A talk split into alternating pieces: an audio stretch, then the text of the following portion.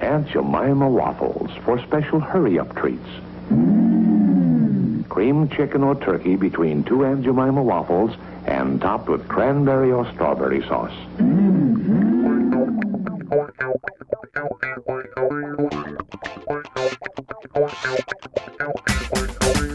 Welcome to Airwaves Full of Bacon, the Chicago based food and restaurant podcast by me, Michael Gebert, James Beard Award winning food writer and video maker for the Chicago Reader, Where Chicago, Thrillist, and more.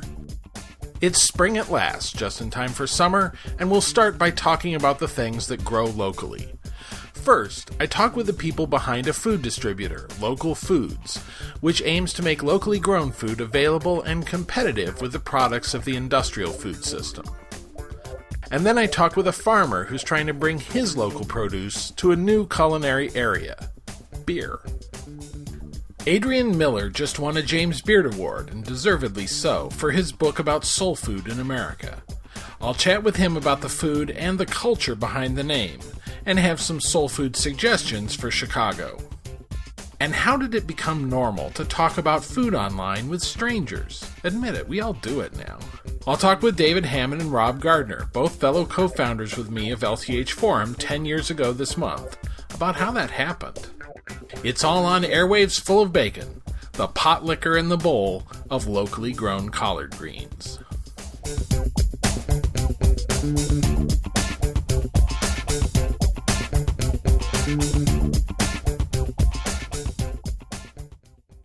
Hey, so before we get started, let's get some business out of the way. This podcast is a labor of love for you folks who want to tag along with me as a journalist as I explore our food scene. And what makes it worth doing is, well, knowing some people actually listen to it. So if you like it, you can pay me back by subscribing for free at iTunes, leaving comments and ratings there, and last but far from least, telling friends about it if you like it on Twitter, Facebook, etc. You can find the direct link for iTunes and lots of other things in the show post at skyfullofbacon.com.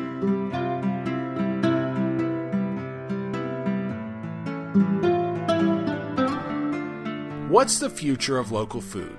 Can it ever scale up to the point where it achieves the kind of efficiencies that the industrial food system enjoys?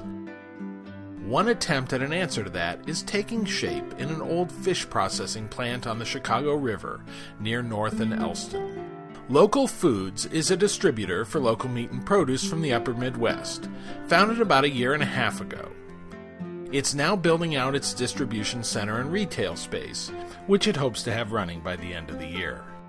Founder Andrew Lutsky wasn't available the day I visited them, but I met three of his colleagues, one of whom I've known for a while Dave Rand, who used to be the director of farmer operations and outreach for the Green City Market, and then worked at Q7 Ranch in Marengo, Illinois. I'll let them introduce themselves. I'm, I'm Ryan Kimura. Okay. I'm Gary Lazarski. I'm general counsel. Okay. And we know Dave. Everyone on the radio recognizes Dave. I Dave. really don't know about that. We exit the building where their offices are and walk toward the square building just to its south.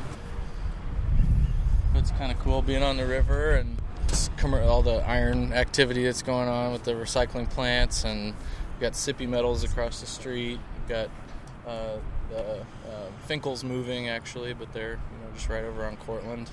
So it's definitely an old industrial area that's that's turning. And what did this building used to be? Yeah, it's, I mean, they, it was called the Hanna Cylinder Works. I, I get the sense that they made giant iron cylinders. For something. So those tall uh, iron bow truss beams right there used to be a gantry crane that spanned the parking lot, and this was like their iron yard. Elston is a great north to south thoroughfare in Chicago. Um, we're 30 seconds off the Armitage exit on the freeway, and just a really nice uh, central location for what is this retail wholesale hybrid that we're building. On in. And here we go into rubble. smells like fish.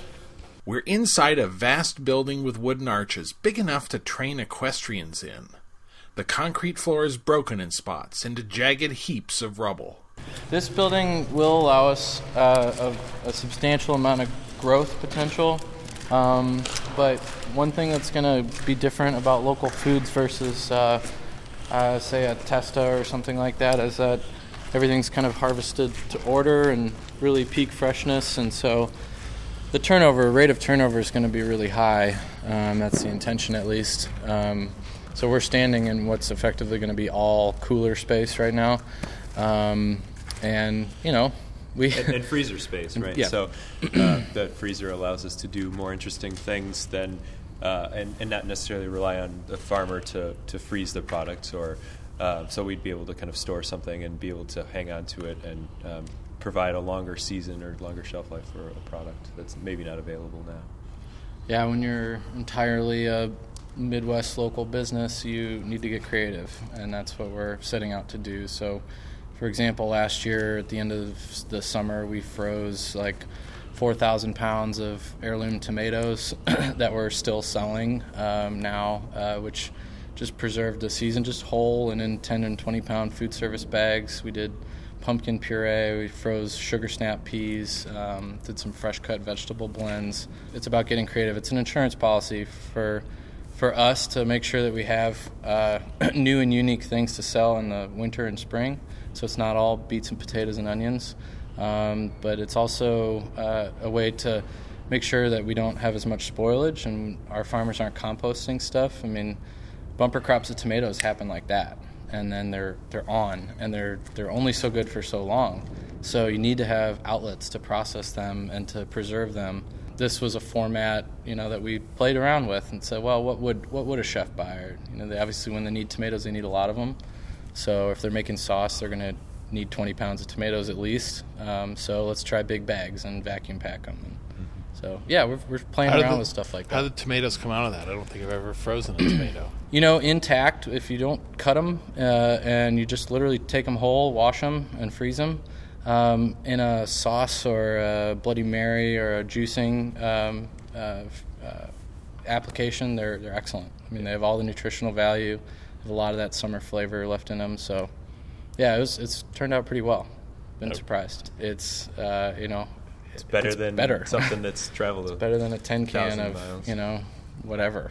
We'll actually be um, USDA inspected for uh, wholesale meat cutting, so we can cut to spec for restaurants. Uh, we can make sausages and salamis and country hams and bacon and dry dry uh, fermented sausages as well as uh, smoked products as well. So we're we're really excited about all the different aspects of the business, and those, those are just a couple of them. so how much of this is going to be the retail? Well, we're actually limited um, based on zoning, you know, so that's that's just kind of a limiting factor. But let's call it, you know, somewhere between three and four thousand square feet. It's a um, cash and carry, you know, open to the public uh, kind of um, wholesale showroom operation is is how we're uh, structuring it, so that we can really have it be a playground for chefs and restaurateurs to come in and touch and taste and see all of the hyper seasonal stuff that we've got um, you know, throughout the year and get a sense of what our inventory looks like. And we want to be a very transparent operation from day one. So. Um, walk you back to the warehouse, and then you can uh, walk away with a small case of stuff to take home and try or test uh, use in your test kitchen, um, and then say I'll take six cases that delivered to my restaurant tomorrow, and we can do that for you. So we really do want it to be a, an engaged, an engaging place for, for chefs.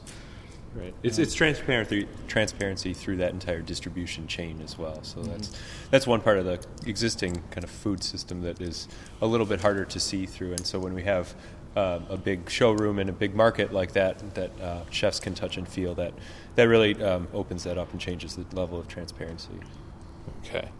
So when this all started, I mean, just as a distributor, was there any intention of eventually having retail, or was this always in the works? Or I, I think it, it has. We've always known that there's more than just restaurants. We want to engage the general public on a lot of different levels. We want to be a, someone who eh, we want to be a company that educates. We want to be a company that um, makes local food fun and easy. Um, so, I think retail is just a very natural uh, next step. Yeah, I think there's a demand for it in the marketplace, right? If you want something that's local um, and, and really high quality products that are farm direct and you know where that product is coming from, it's there are limited places in Chicago from which to get something like that.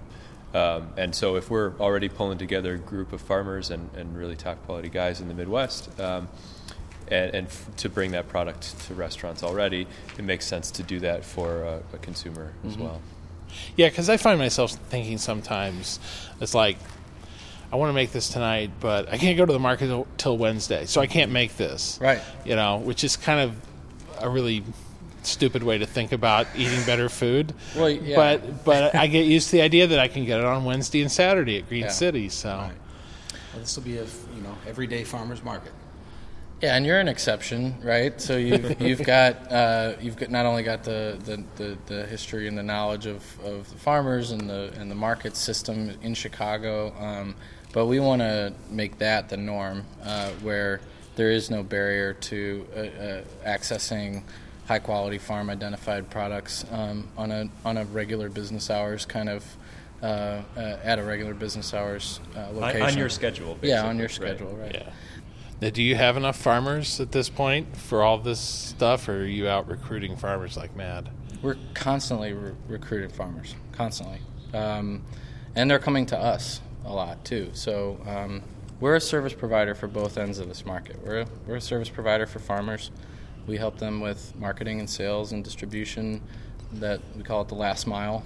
You know, just uh, they've done all the work to get it grown and harvested, and a lot of times the hardest part is the end um, finding a home for it, getting it there, getting the right price for it, um, not uh, not having to worry about spoilage and things like that or compost.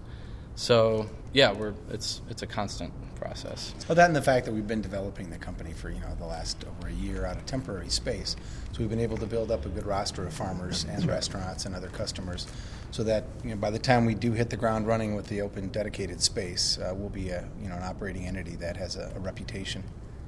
That's a yeah, it's a great point because we couldn't have just opened this and then hoped people would come. We we've really been working our tails off to you know to have a viable business in anticipation of opening this. I think we learned a lot about logistics, uh, moving products from farms uh, in rural locations, uh, off truck routes and off of highways, uh, is not an easy thing to do, and, and no wonder why farmers have a hard time moving things into the city and into other markets. It's it's just logistically challenging, and so we learned a lot about um, what that infrastructure is like, and um, a, a lot about the what a, a distribution business does, and, and what um, that cooler and refrigeration infrastructure is like, that the truck infrastructure, moving things on pallets, basically, and and working in the, that kind of scale um, in local food uh, requires a different set of um, skills and different focus.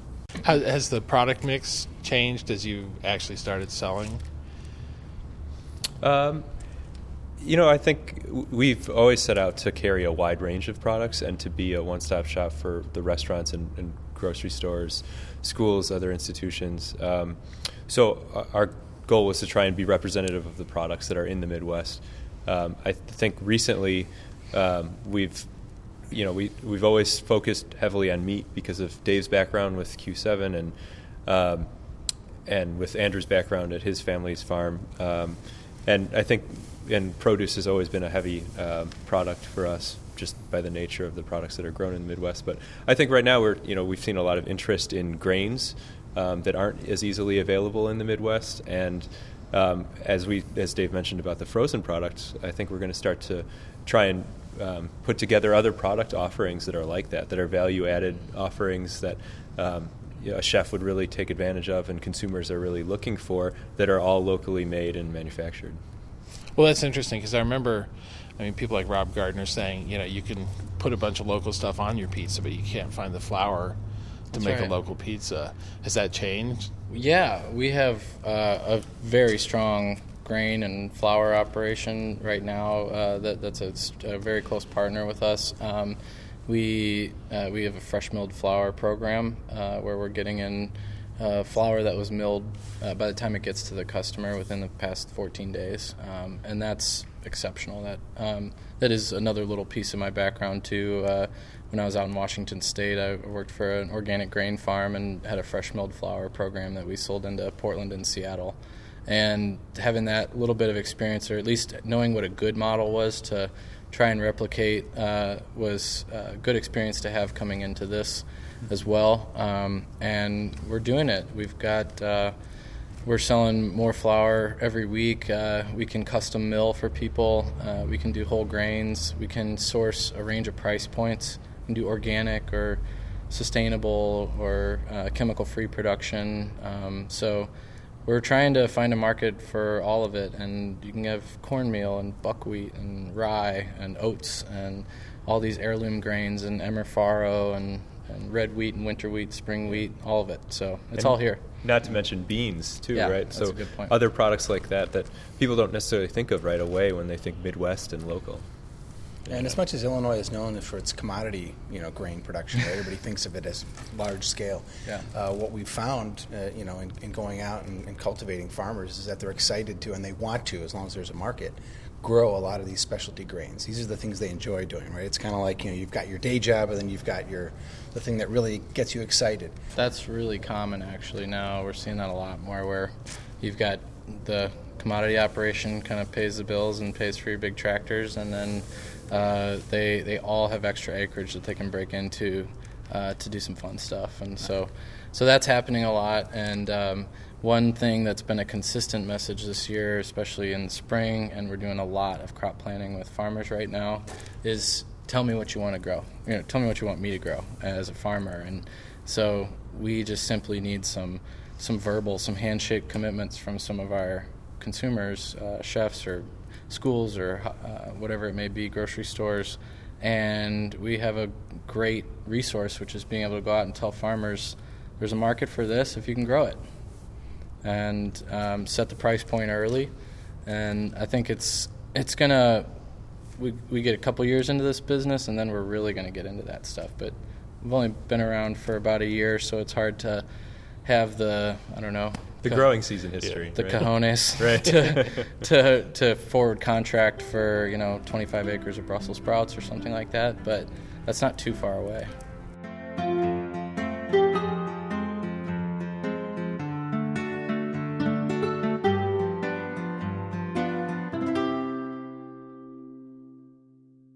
You can't shop from local foods yet, though you can shop at places they sell to, like the Dill Pickle Co op in Logan Square and Greengrocer in Westtown.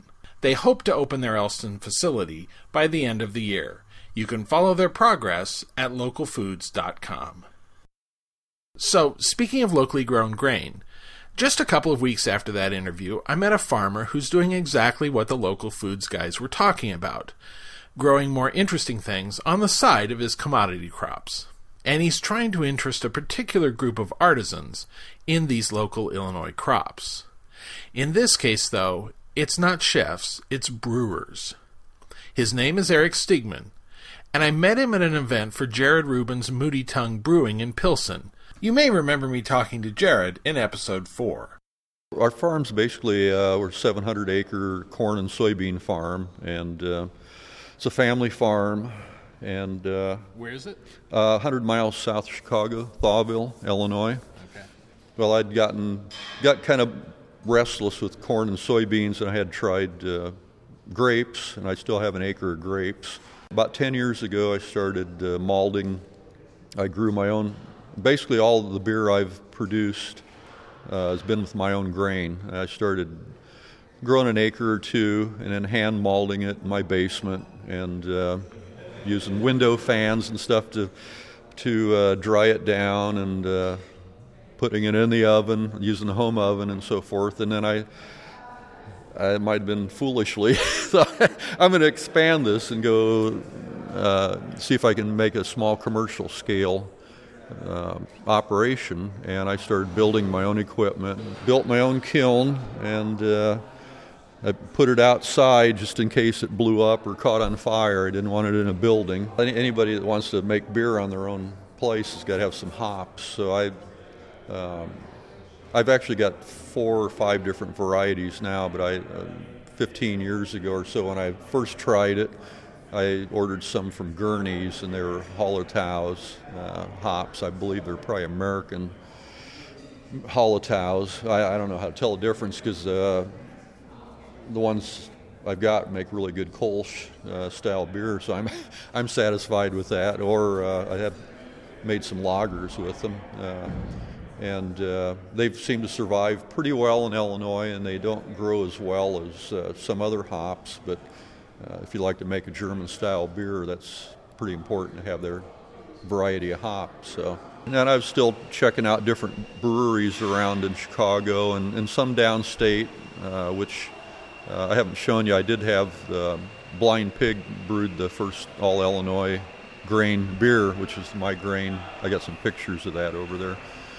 And uh, they they were kind of interested in working with it. in terms of local grain, I mean, you you said the re- the reaction to that wasn't all that great at first. You said. Oh, I mean, as far as from the brewers, Yeah. uh, it, it seems like uh, well, brewers aren't too open to it because I think um, a lot of them are selling everything they make, and it's kind of like, well, why should I add any expense or hassle on it when whatever I make sells? And uh, kind of saw this as something in the future that was going to come down, and uh, and Jared felt the same way when I talked to him about it, and I was kind of like, well, that's I found somebody who uh, who thinks this is a good idea, and uh, along with that, uh, I was uh, pushing the the idea of terroir, the idea which I found through my beer making and growing is I think that terroir applies to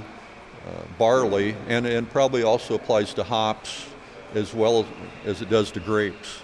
And, uh, and I think that's a whole new uh, avenue that brewing is going to move into in the future. And uh, it, whenever you start something new, you have a lot of people that aren't interested in listening to you talk about it. And I, I think maybe uh, maybe the tide's turning a little bit now, and now that there's quite a few people around the country that are interested in uh, malting it, and uh, the a lot of the new uh, micro distillers are showing some interest in in um, different flavors from maybe the same malt variety or something that's local that uh, has a specific flavor that maybe no one else has.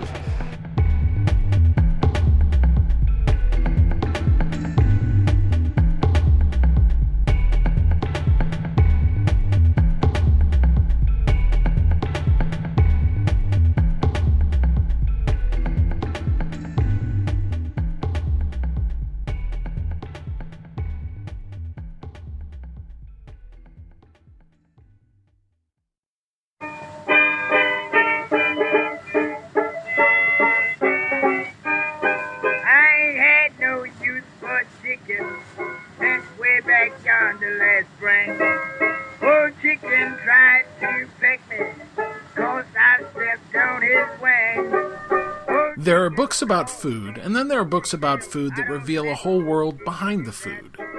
One of the latter is Adrian Miller's Soul Food, the surprising story of an American cuisine one plate at a time, which just won a James Beard Award in the reference and scholarship category. It's not surprising that food has a lot of cultural meanings for African Americans who were brought here as slaves, survived decades of grinding poverty and oppression, and have long existed on the knife edge of hunger. But you'll learn a lot of things from Miller about the cultural meanings of a kind of food that is both the most traditional of American cuisines and maybe our first example of an international fusion cuisine. I spoke with Miller by telephone from Denver, where he lives. what they said My first question has to be You're in Denver. Is there soul food in Denver? I never saw soul food in Denver. Yeah, so I, I immediately lose street cred on soul food when I tell people that I'm from Denver. But yes, we do have soul food here.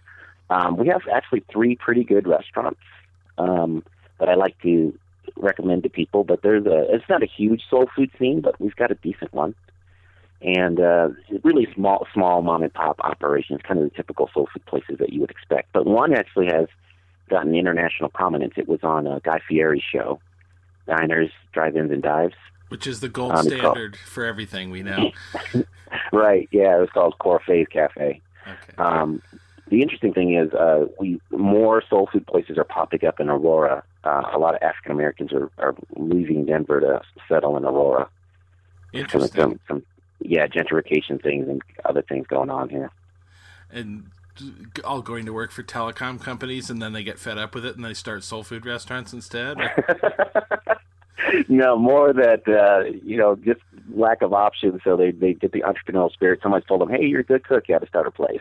Okay. So it's more more about that. And that's probably pretty much the way anybody gets into soul food. I imagine is they start. Uh, they they they do a, a wedding or something, and people say, "Oh, you should have a restaurant." So.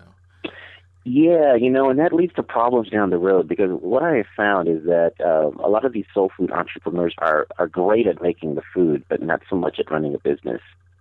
And uh, you know, the restaurant business is just tough anyway.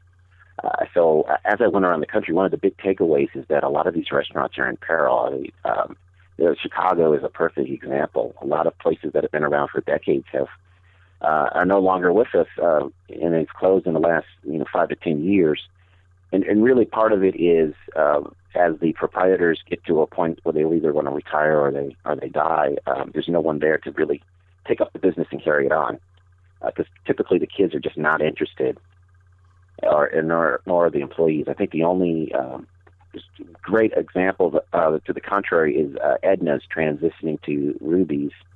Right, because they used to work yeah. for.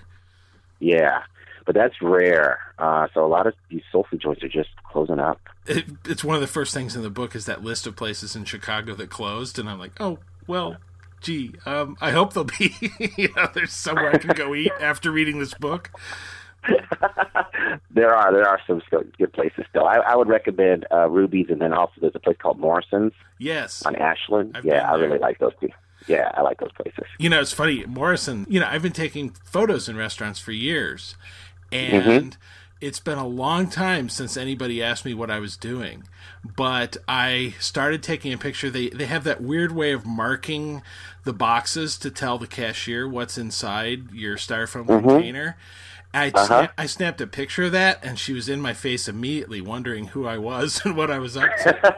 it's like, oh, I guess, I guess the foodie internet hasn't gotten down to this far on on Ashland yet. But uh, Yeah, no, it's unusual with soul food joints because as I uh, again as I took, went around the country taking pictures, people were looking at me. Some some were laughing. Uh, You're taking a picture of your food.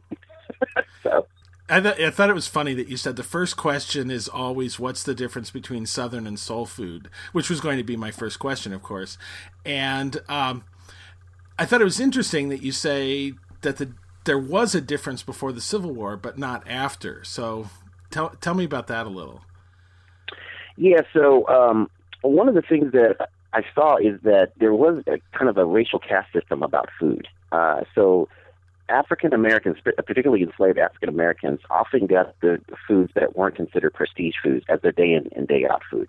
So it was a lot of vegetables in season, um, pretty much just water, uh, cornmeal. You know, the typical slave rations were five pounds of uh, either cornmeal, rice, or sweet potatoes, a couple of pounds of smoked meat, which could be pork, beef, or fish, depending on what was uh, cheapest, maybe a jug of molasses. And so, to that extent, um, African Americans had to supplement um, their diet by hunting, foraging, fishing, and other things because the the ration system was just pretty basic.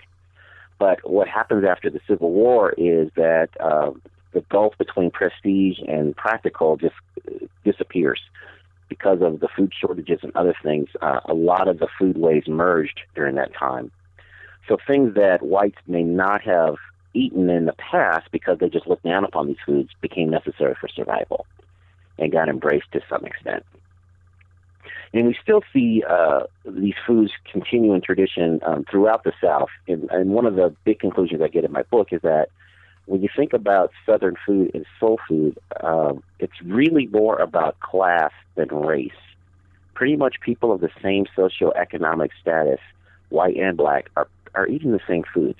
Now, they weren't eating them together, but they're eating pretty similar foods. There are some distinctions in terms of ingredients. Like, for instance, chitlins is something that you're going to see in a soul food restaurant where you probably won't see it in a Southern although there are plenty of Southern whites who do eat chitlins from time to time. They may not admit it publicly, um, but they do eat it. Eat it. Uh, but I think the really hallmark is the difference in seasoning. Uh, soul food is, tends to be more intense, so it's going to be sweeter, it's going to be saltier, probably gonna have more red pepper. The term soul food is a fairly recent invention. You said it kind of comes from the Black Power era. So how did people think about that food before it was sort of invested with this meaning as as a form of of black cultural pride? Well, yeah, to break that down a little bit more. So it, it goes mainstream at, in the mid 60s with the Black Power movement and, and strong expressions of black cultural identity. But soul food as a term was bouncing around in the black community at, at least a decade before that. Uh, it really comes from the music world when these you had these disgruntled jazz musicians, um, saying who were um, African American jazz musicians, who were uh, mad because the white musicians were the ones getting the best gigs, all of the money and the publicity. So they decided to take jazz to a place where they thought white musicians could not mimic that sound. And that sound was the black church of the rural South. And they started calling that gospel sound soul and funky in the late 40s and then well into the 50s. And so that soul concept starts to get slapped to other aspects of black culture soul music, soul brothers, soul man, soul food. So that was floating around beforehand, and then it becomes mainstream in the 60s. But what happens in the 60s is that the term soul food starts to get racialized and radicalized. And so um, you had Black Power advocates trying to unify a very disparate uh, African American community across the country, and they thought cultural norms were the best way to connect people, and food is one of the best connectors. And so the things that we think of as soul food, they started saying that whites had no way to understand this, couldn't relate to these foods, which was news to white Southerners because they had been eating the same foods for about 300 years. Yeah. But what? So the fallout of that is that in the 60s, soul becomes black, Southern becomes white, and we start to see that. We even deal with the legacy of that today. Like if I were to say, name someone strongly associated with soul food cooking on a national level, I think very few names would pop up. But then when you think of Southern cooking, you, you get a longer list of names that that uh, come forth. So yeah, Paula Deen, her son, Trisha Yearwood. Uh, and so one of the things I'm trying to uh, round out the story is that by creating this soul equals black, Southern equals white, it obscured the major contributions that African Americans have made to Southern cooking. Now, let's talk about the African influence for a second. I mean, in a lot of ways, it's easy to see traditional British, European cooking in the Southern diet in the you know in the slavery era. Um, where does the African influence come into that? So you, what you see is uh, the traditional West African meal has been a starchy uh, base with some kind of savory soup, stew, or sauce, either served alongside it or on top of it. Um, as I mentioned earlier, lots greens were very, very important to the diet. Fish, uh, lots of beans and rice combinations, uh, and so you start to see those things show up on this side of the Atlantic in the food eaten. So uh, it, it's no coincidence that a lot of the greens used in soul food are bitter greens, because one of the most prominent and popular greens used in West Africa is what they, is something they call bitter leaf. So there you see a, a substitution. Um, you know, collards, mustard, turnip, kale. Um, all of those are, are bitter greens. And then you see a lot of fish. Uh, time and time again, people commented on how much uh, Afri- people of African heritage uh, in the United States often ate a lot more fish than the general population. So that's another thing that shows up. Um, we see sweet potatoes as a substitute for yams, and a lot of rice and bean dishes. I'll, name two. One is Hoppin' John, which is black eyed peas and uh, and rice, and then also uh, red beans and rice, popular in New Orleans. Again, you can see that rice and bean combination. And then you have some straight transference of uh, African foods: watermelon, black eyed peas, okra, um, as type of sesame seed. They call them benne um, come over and get uh, infused in the foods of the Americas. Uh, and again, that's because of African Americans having a hand in the pot.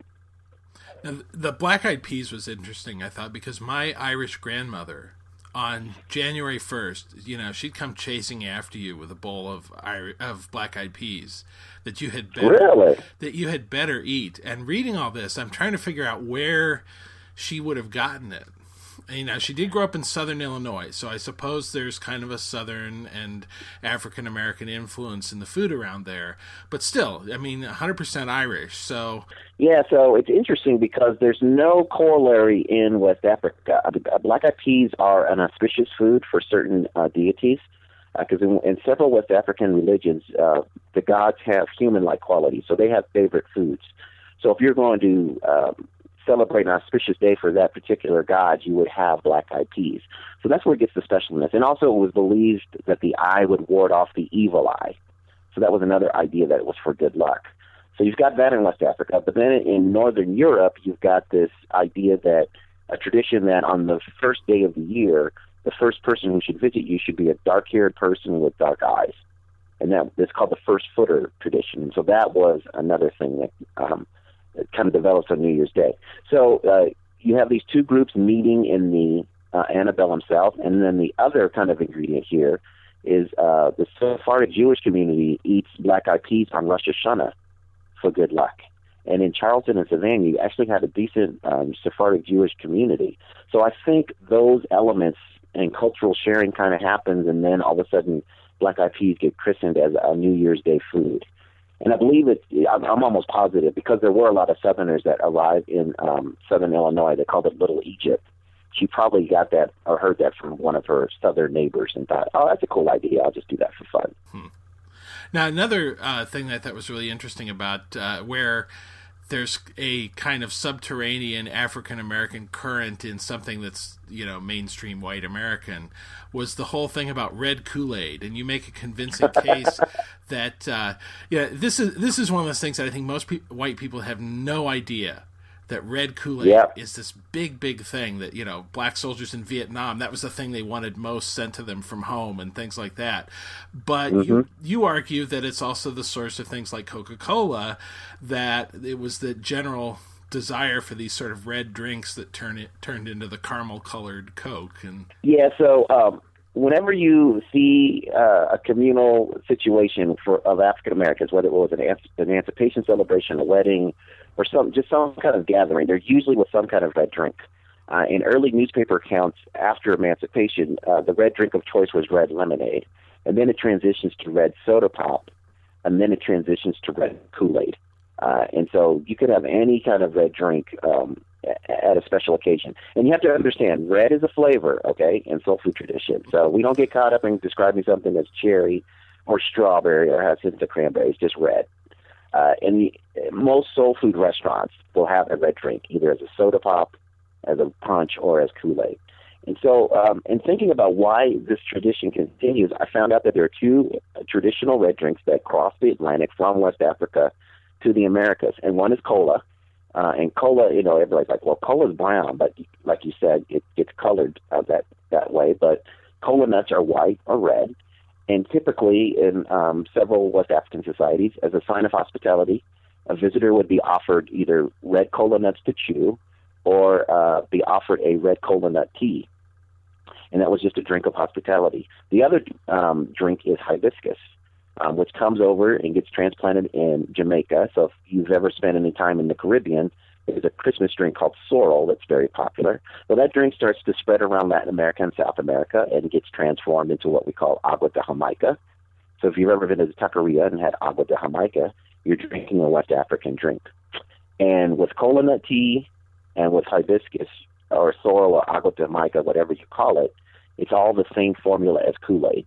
You get some water, you color it red, and sweeten it to taste. Um, now, I have to say, it seems the younger generation is starting to break from that. You're starting to see purple um, becoming more popular. And I'm not sure what that's about, but uh, I think red drink is still the, the official drink of, of, of uh, soul food.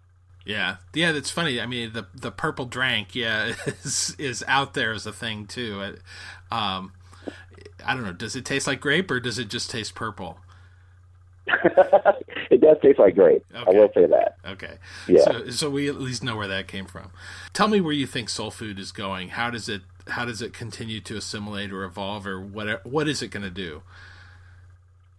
Yeah, so um, it's branching out in kind of three ways as I see. So one is you still have the traditional soul food cooking going, although that's waning. Um, it's strongest in the South uh, because there's just there's a lot more cultural momentum uh, there. But outside of the South, it's waning because uh, it seems like fewer younger people are actually embracing soul food and cooking at home. Now that may change because there looks like there's a kind of a cooking revival going on, but well, that remains to be seen uh, the strong momentum with the down home healthy, as I call it, which is uh, take, taking the traditional soul food, lightening it up, um, using vegetable oils instead of lard, using um, baking and boiling and stewing maybe instead of frying and that sort of thing.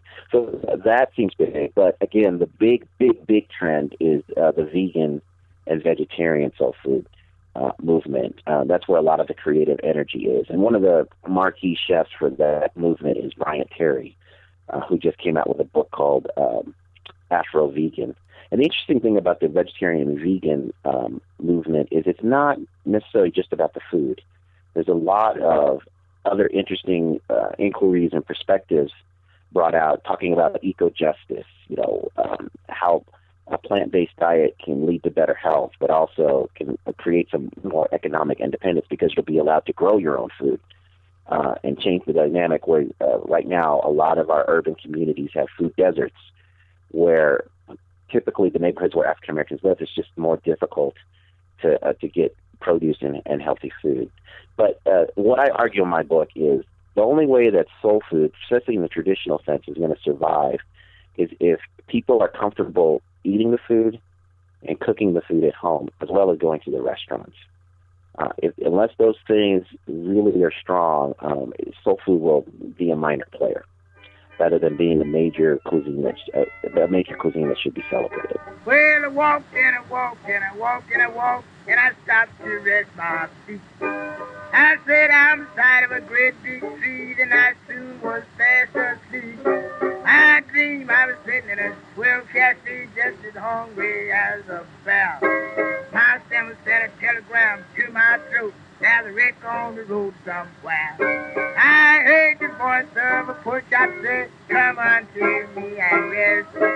You talk about giving, doing the beans, but I know what's the best. That pork chop, veal chop, ham and eggs, turkey stuffed and dressed. Heard the voice of a poor chap say, Come unto me and rest.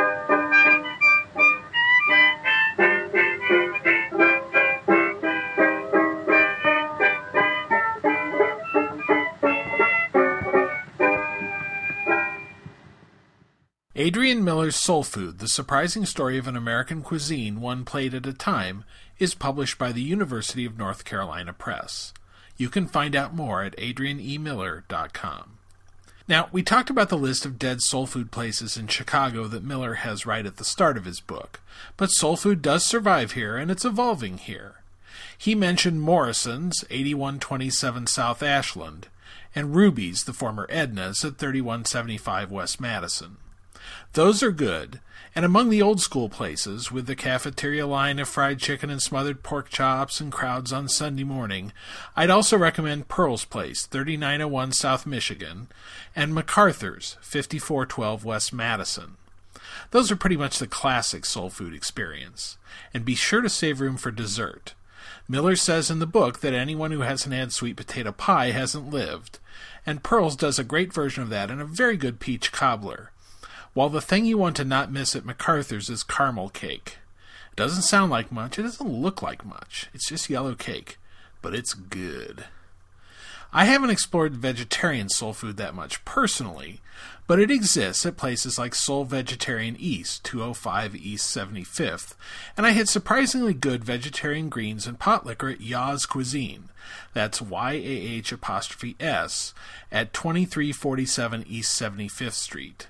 Now, Yelp says Yah's is closed at the moment, but it seems to kind of go in and out of business, so who knows? Check it out for yourself. I'll have links for all these places at skyfullofbacon.com.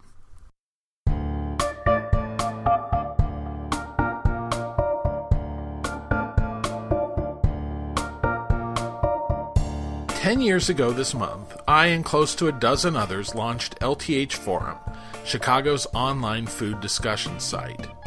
And in the process, we helped pioneer a lot of things about how we talk about and interact with food online that are pretty mainstream now. I thought it would be fun to look back at that time, not to relive LTH's history, but our own. To talk about how talking about food online changed our lives, and, if you're listening to this, yours too, I'm pretty sure. So I invited two of my comrades from those early days to chat about it offline. They're David Hammond, who writes about food for the Sun Times, Oak Park's Wednesday Journal, and other places, and Rob Gardner, who publishes the local Beet, That's B E E T, an online resource devoted to eating locally in Chicago. We met at a Mexican restaurant in Cicero, which I chose because it has particular significance on this subject for me. Here we are at La Quebrada in Cicero, a lovely stretch of Cicero opposite some factory. What what is that? You Where know? David met Michael, as a matter of That's fact. right. I was going to get to that. Okay. Used to be a strip place across the street. Do you remember that? Oh, yeah, it was a good one, too. Uh, because there's still one down the street. Right, but no, that building right over there. That's what I thought it was closer when I saw that one. And a dozen years ago, I was reading this thing online about food where total strangers were advocating places to go eat in weird parts of Sounds town. scary. But I worked up my courage after some guy named Vital Information um, recommended this place, and I came down here. So I think it was probably, it may not have been the first recommendation I took, but it's certainly the farthest and scariest that I had gone to take one from you, Rob. the first recommendation that actually you liked. It might have been that, yeah. Um, but the other thing was that David was here and came over and introduced himself. And thus began a beautiful bromance. The beautiful bromance. Um, well, it's interesting to me that it did represent probably the first time that someone I only knew from online, I actually met that person because, of course, that was the era when, you know, as Time Magazine, I'm sure, warned us all the time, killers lurked on every corner of the internet, and, you know, doing anything like that was Before horrible. Monte Teo. actually interacting with people you only know from the internet was this terrible, risky thing. When I would go out to lunch or dinner in the early days of Chowhound and then LTH Forum, my daughter Lydia said once or twice, uh, "Oh, you going out with your loser internet friends?" And because it did seem kind of odd to have met people online and then to meet them in reality, God knows what kind of psychopath you might be ending up with. But now, my daughter uses uh, OKCupid and a number of other sites that are designed to set up meetings with effectively total strangers online, and it no longer seems like such a weird thing. Uh, I mean, and apparently it's no longer so scary either because a lot of people use those dating sites to meet other people. You may not know your the people on Facebook, but you know the people who know the people on Facebook, and it's that kind of Some verification. some level of verification. Well, and the fact that you actually put your name as your Chowhound name was very, very, very gutsy, right? Everyone was, you know, we all had to hide behind the, you know, anonymity of which I you know, still don't quite names. understand. And as for and given that I'm a guy who's uh, not good with names in the first place, that I have to remember two names for people. I mean, some people I've known like eight years, and they still refer to you know Jim, Jim and Logan As Square Ed 701 rather than yeah, NR 706, right? Yeah, yeah. yeah, well, it, of course, it only becomes a problem knowing two names if you meet them in the real world where they have another name. Right. So, all of these things were sort of new territory. And, and I suppose the reason for people using handles, screen names, like Big Burger 502 rather than David Hammond, is because they were somewhat concerned about their privacy, you know, some psycho getting their real name, tracking them down. But also, I think for business reasons, people might not, in the beginning, might have been a little cautious about letting their employers know that they went to a tequila tasting or we're doing other. In fact, we had a request on LTH forum from, and I'm not going to mention names, of course, but an attorney who had in fact been to a tequila tasting and wanted to change their screen name because it was too close to the actual name, and they were they were afraid the client. Their law firm would find out that they were doing things like hanging out with a bunch of guys in pills and matching shots at tequila. And I understand that concern. And now all those law firms have a social media manager.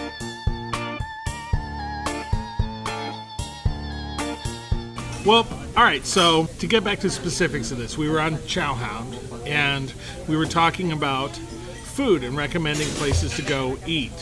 And that to me was a new thing too. I mean, now I think it's pretty mainstream. I mean, Yelp, you would certainly not. Eating, yes. Eating is pretty mainstream. Um, It's amazing how it's taken off. And we were there at the beginning. Um, the whole We did food it better thing. than anyone. right. I mean, certainly something like Yelp, you wouldn't say that that's a niche thing. That's that's pretty mainstream. People make reservations through on o- Open Table. They order their food from Grubhub. All those things. So they may not reflect the level of obsession that we had, but you know they're out there doing it. Um, and that was that was a pretty new thing. I don't know how did how did people go to restaurants back then? how was it even possible to go to a restaurant without the internet? Well, like Rob, how did you find this place? By driving by it. Okay. Actually, actually, She- Sheila wanted me to point this out to the, at last week at the LTH. That was she who had drove past it and noticed a lot of people in it. So she figured. so she was like, "We have to go try this place." She was coming back from some Girl Scout meeting and was driving down Roosevelt. I think something that, uh, yes, it's become more common now. I mean, every day that people look for restaurants online and share information about restaurants. But there was something, I mean, 12 years or so ago, when we started doing that, 11, 12 years ago. There's something, that was exciting to be able to connect with people that way and share information that way before Facebook, before Twitter. Um, and I think there was that was a historical moment that'll never come back. I mean, that was just a really special time and an exciting time because there was kind of the enthusiasm of the new. That this is a new way to not only find great places to eat and share our passion for food, but also to meet people. I mean, it was a new thing to do, and for that reason, it was just exciting. It was fun to see how far you could push it and what you could do with this new platform. See, see, I think like, like for me, you know, I, I mean, I was, I was looking for this kind of this information before it was on Chowhound. So you know, I was reading the Stern books or Gourmet or sure. Um, Yeah, I mean, I had like You know, so- Cheap Eats by Amy. Right. things like Exactly. So, I mean, all the internet did was just made it a lot more efficient. Just Sterns would write a book, and then like three years later, you know, everything would be all out of date, right? By the time it hits the public. So you, you know, you take away all that that problem. But the other thing, like Mike's brought this up before, is is you know what the internet did is is is you discovered that there was a hundred people who had better information than you know the people who were writing for the. Um, I mean, no offense, you know, I mean Sterns, I think did you know did really cool stuff, but there was a lot of other people out there that you know aren't you know are not so much specific authors per se, but just publications, blah blah blah blah blah. They weren't pushing out the interesting stuff. They weren't putting La Quebrada out there. They weren't putting out you know all this kind of stuff. So Yeah, Lou Mitchell's was Yeah. the recommendation that everyone Mr. always Beef. made. Yeah. Um, I mean, to me, that was that was the big thing. It's not just that I heard about these places because, as you say, we had books and things like that, and but I would go looking for places based on what I read about, and it was always this kind of sad thing that Susan was very long suffering about. You know, we'd go to a Korean restaurant and they'd lay out 20 kinds of panchan, all of which were completely unfamiliar to me. And we'd sort of puzzle our way through it and feel guilty about the fact that we weren't eating most of it and so on and so on. And to first of all to be able to find people who also would go on this adventure was more was more fun. Mm-hmm. Yep. But also just that you know you learn what things were so much faster. It just was you know jet speed, you know, or it's like going into hyperdrive in Star Wars in terms of you know in a week you could become an expert on handmade tortillas such as we have in front of us here because there were eight other people who talk about it who knew more than you did. So Yeah, I, I mean, I think of like to me like the, you know, the peak of like online experience where it's like, I'm one day I'm walking by, you know, down Milwaukee, Logan Square, and it's like these people selling food out of this van. So I'm like, know, there's people. what The you know, blue van, the red van. well, yeah, whatever. So I'm like, you know, I, I gotta try this. So, you know, I have a few things. And it's like this is really good. So I, I write the post on Chowhound. Like next week, you know, there's like this, like, you know, five thousand word essay, you know, from from RST. RST, you know, on you know the province of the you know the van driver's mother and why that means that you know the chili sauce they use. It was all downhill from there.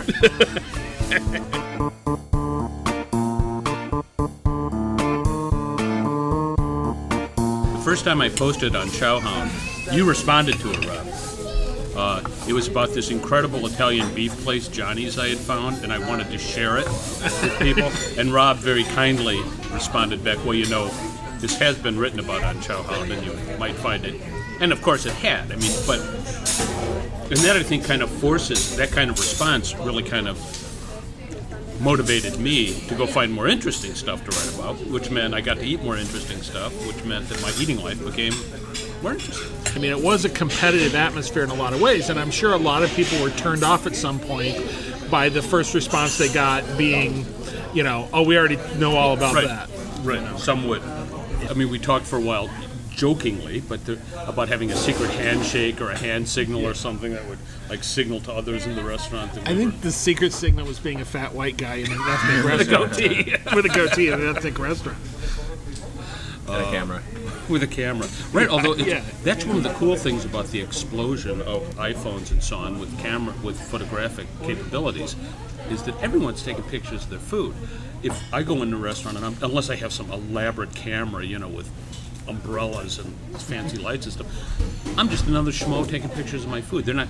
The likelihood it's less likely that people will treat me differently or figure, oh, this guy must be a blogger or a, you know columnist or whatever. They just figure, oh, it's just another guy taking pictures like everybody else. Yeah. And in this case, sitting at a Mexican restaurant with a With a giant huge microphone, and, a, and an open laptop, and they don't care. right. I think a real advance on LTH Forum, thinking back to that time when we broke away from Chowhound and started LTH Forum, was that you could post pictures. You could interlard, if you will, Right. pictures with a post, which I don't think you can do to this day on like Yelp or other. You can put pictures, but you can't put them in a post. I don't think. Yeah. And I think it was hugely advantageous to be able to. It's like more like a magazine article. You can write something, put in a picture to illustrate, write a little more, picture to illustrate, which Well, makes it more interesting. Yeah, it allows a different way of telling a story too, which is just you know. Then I had this, and it looked like this, and it had these on it. I, I mean, I, I I agree and I dis- disagree because I mean, obviously, getting the pictures was really cool, and um, well, I just think that it it, it, it made people lazy. Yeah, yeah. and it, and it took away a lot. It took away you know, a certain sense of what was Right. making Chowhound good, good. Because it's no So longer. you had to be literary. well, you had to be able to write You had to work pretty well well. because words had to do it all. I mean, you, you couldn't really post a picture and say, we had this great hamburger, and as you can see from the picture, it looks delicious. But the other thing that like pictures did is instead of taking, I mean, it isn't, a perfect yes no kind of situation. But before, I think there was a lot more effort into you know the, the idea Yes. was to to find and the story you know the story was how you found it and, and the, the the the hunt you know that chow hound you know that was what made it interesting. And then when the pictures came, what did, everyone just like flocked to like how pretty the picture was, and suddenly it didn't make a difference what you said or what you found or what you did if you didn't have pretty pictures on. You know, you weren't you are a loser, and it was kind of frustrating for two reasons. You know, one is you know the ability to take good pictures is, is was a you, you, first you know you, it, like a skill in of itself, but it was also was an equipment thing too. And so before, when you had you know anyone can go out and find you know interesting restaurants and write about it. Now LTH you know is all about put out you know your pretty pictures, and that's what was garnered you know the, I the wouldn't, attention. I wouldn't say that if you didn't include pictures that made you a loser, or, or but what it did do, I think, in a post is make for a less attractive post. I mean, people are attracted to pictures. Magazines, newspapers have a lot of them. They draw eyes, they draw clicks. Well, that's another point, I think, about the moment, the historic moment when we started LTH Forum. There hadn't been a lot of focus by uh, Serious Eats or Sky Full of Bacon, whatever, on smaller, on smaller mom and pop places, and there was, as Rob said, kind of a thrill of discovery at that point. Like you're really finding places that no one has actually written about yet. It, it was very hard to find coverage of a restaurant that was basically not in 60601 or 60611, you know, downtown in Lincoln Park at that point. And Talking about like Chicago Magazine, any of those lesser extent, places. I mean, there were there were a few things that were known outside that, and had probably been known for 30 years. You know, the Lou Mitchell's kind of places. But basically, it was assumed that if you wanted to read about restaurants, you wanted to read about downtown restaurants, and the you know I think we popularized the idea that actually people were also interested about about the neighborhoods, and to me that's I mean, just personally, that's the thing that kind of changed my life is going out and discovering ethnic food meant going out and discovering the neighborhoods. And I had lived here for 10 years. I owned a house, and yet I still kind of didn't feel like I was from here. I felt like you know I was a Kansan temporarily in a big city, and I might be in another big city sometime. You know, which was certainly common for people in advertising. Then I was like the guy who knew all these things. I knew, you know, pizza places like Vito and Nick's way on the south side, and I knew Mexican food in Pilsen and, and things like that. And I, you know, for me, it was really kind of the belated bonding with the city that I lived in. I mean, I, I mean, I, I, I agree with that to the extent that the internet and LTH, Chowhound, and all this kind of stuff. You know, the reader when they went through their phase of you know, really kind of heavy duty coverage around you know these kind of places, definitely helped you know kind of expand in people's interest. But I also think I still think it goes back to the sense of just resources. You know, but if you look at Chicago Magazine, circa 1978, you would see Army and Lou's listed in there. You know, so but the point is, it's like Army and Lou's is not the only soul food restaurant in Chicago, or Lem's, you know, might be listed in there. But but you just didn't have the resources. You didn't have someone at the time to go and find another 10 barbecue restaurants, another, you know, 20 soul food restaurants. You know, so those there was all sorts of reasons. You know, so I think that again, you know, that by marshaling the troops and empowering these people and stuff and giving them a platform, you know, you, you just did what, you know, Monica Eng and Phil Vettel and you know, all those other people couldn't do on their own. I mean, it's not like it's not like they weren't trying, but they're, there's only so much they can do. And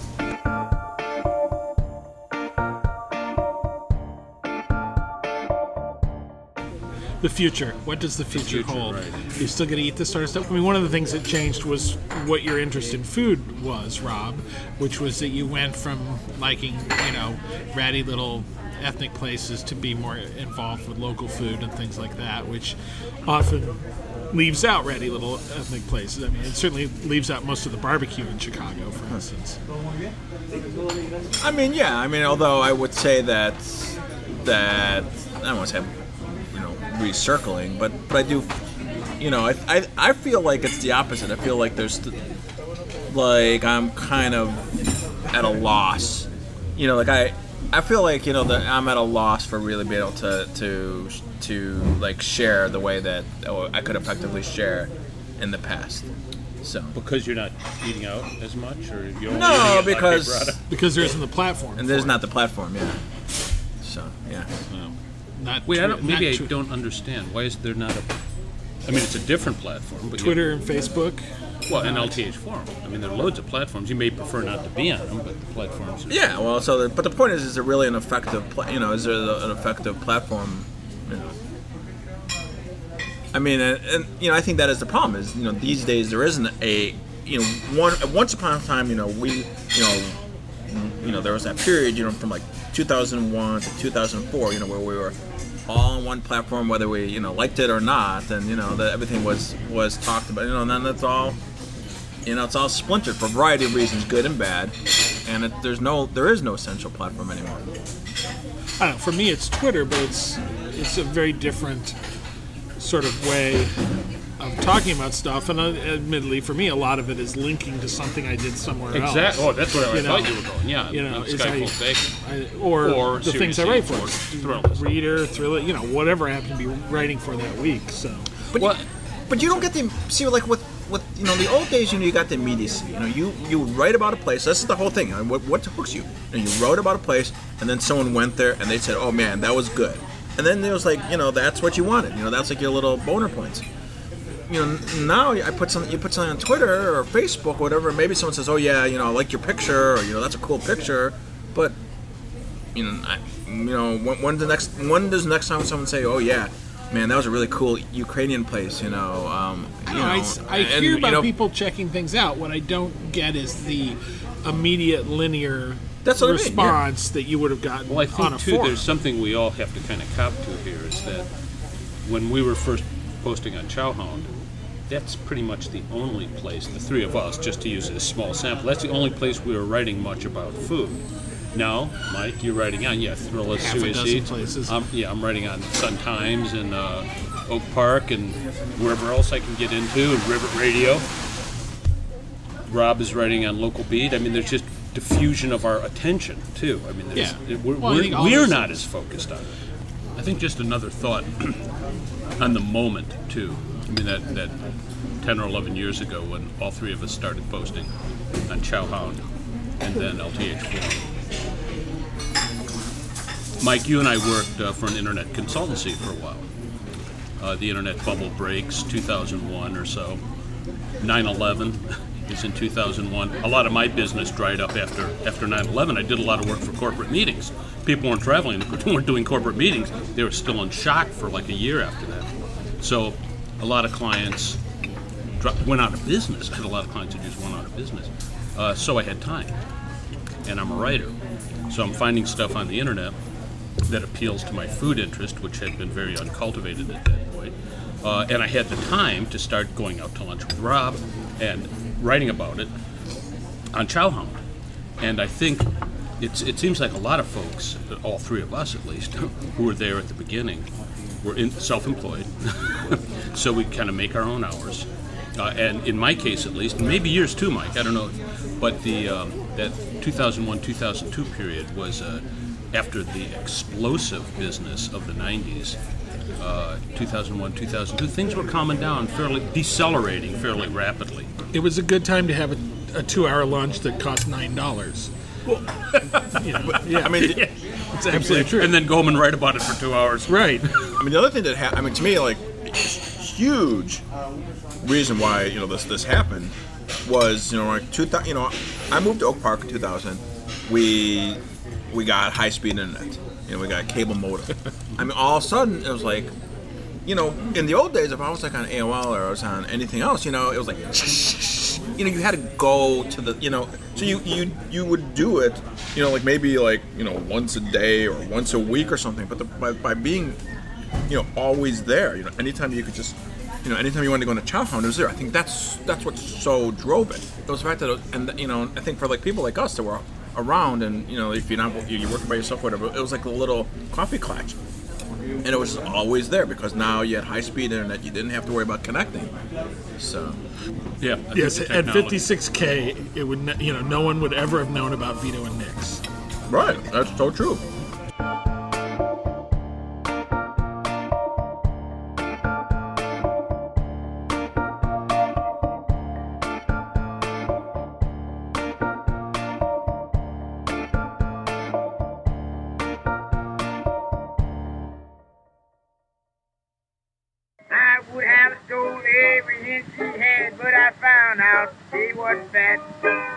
Thanks to Dave Rand, Ryan Kimura, and Gary Lazarski of Local Foods, and Heidi Hageman.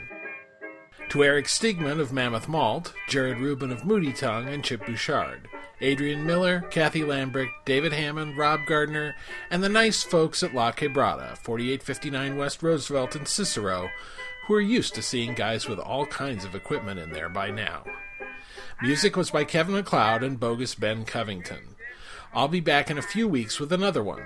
This is episode 11. In a swell cafe, this is what they said to me. Hey, won't you have some chicken? Oh no, I'll have some beef. Every time a man refuse chicken, yeah, you have to pay he eats.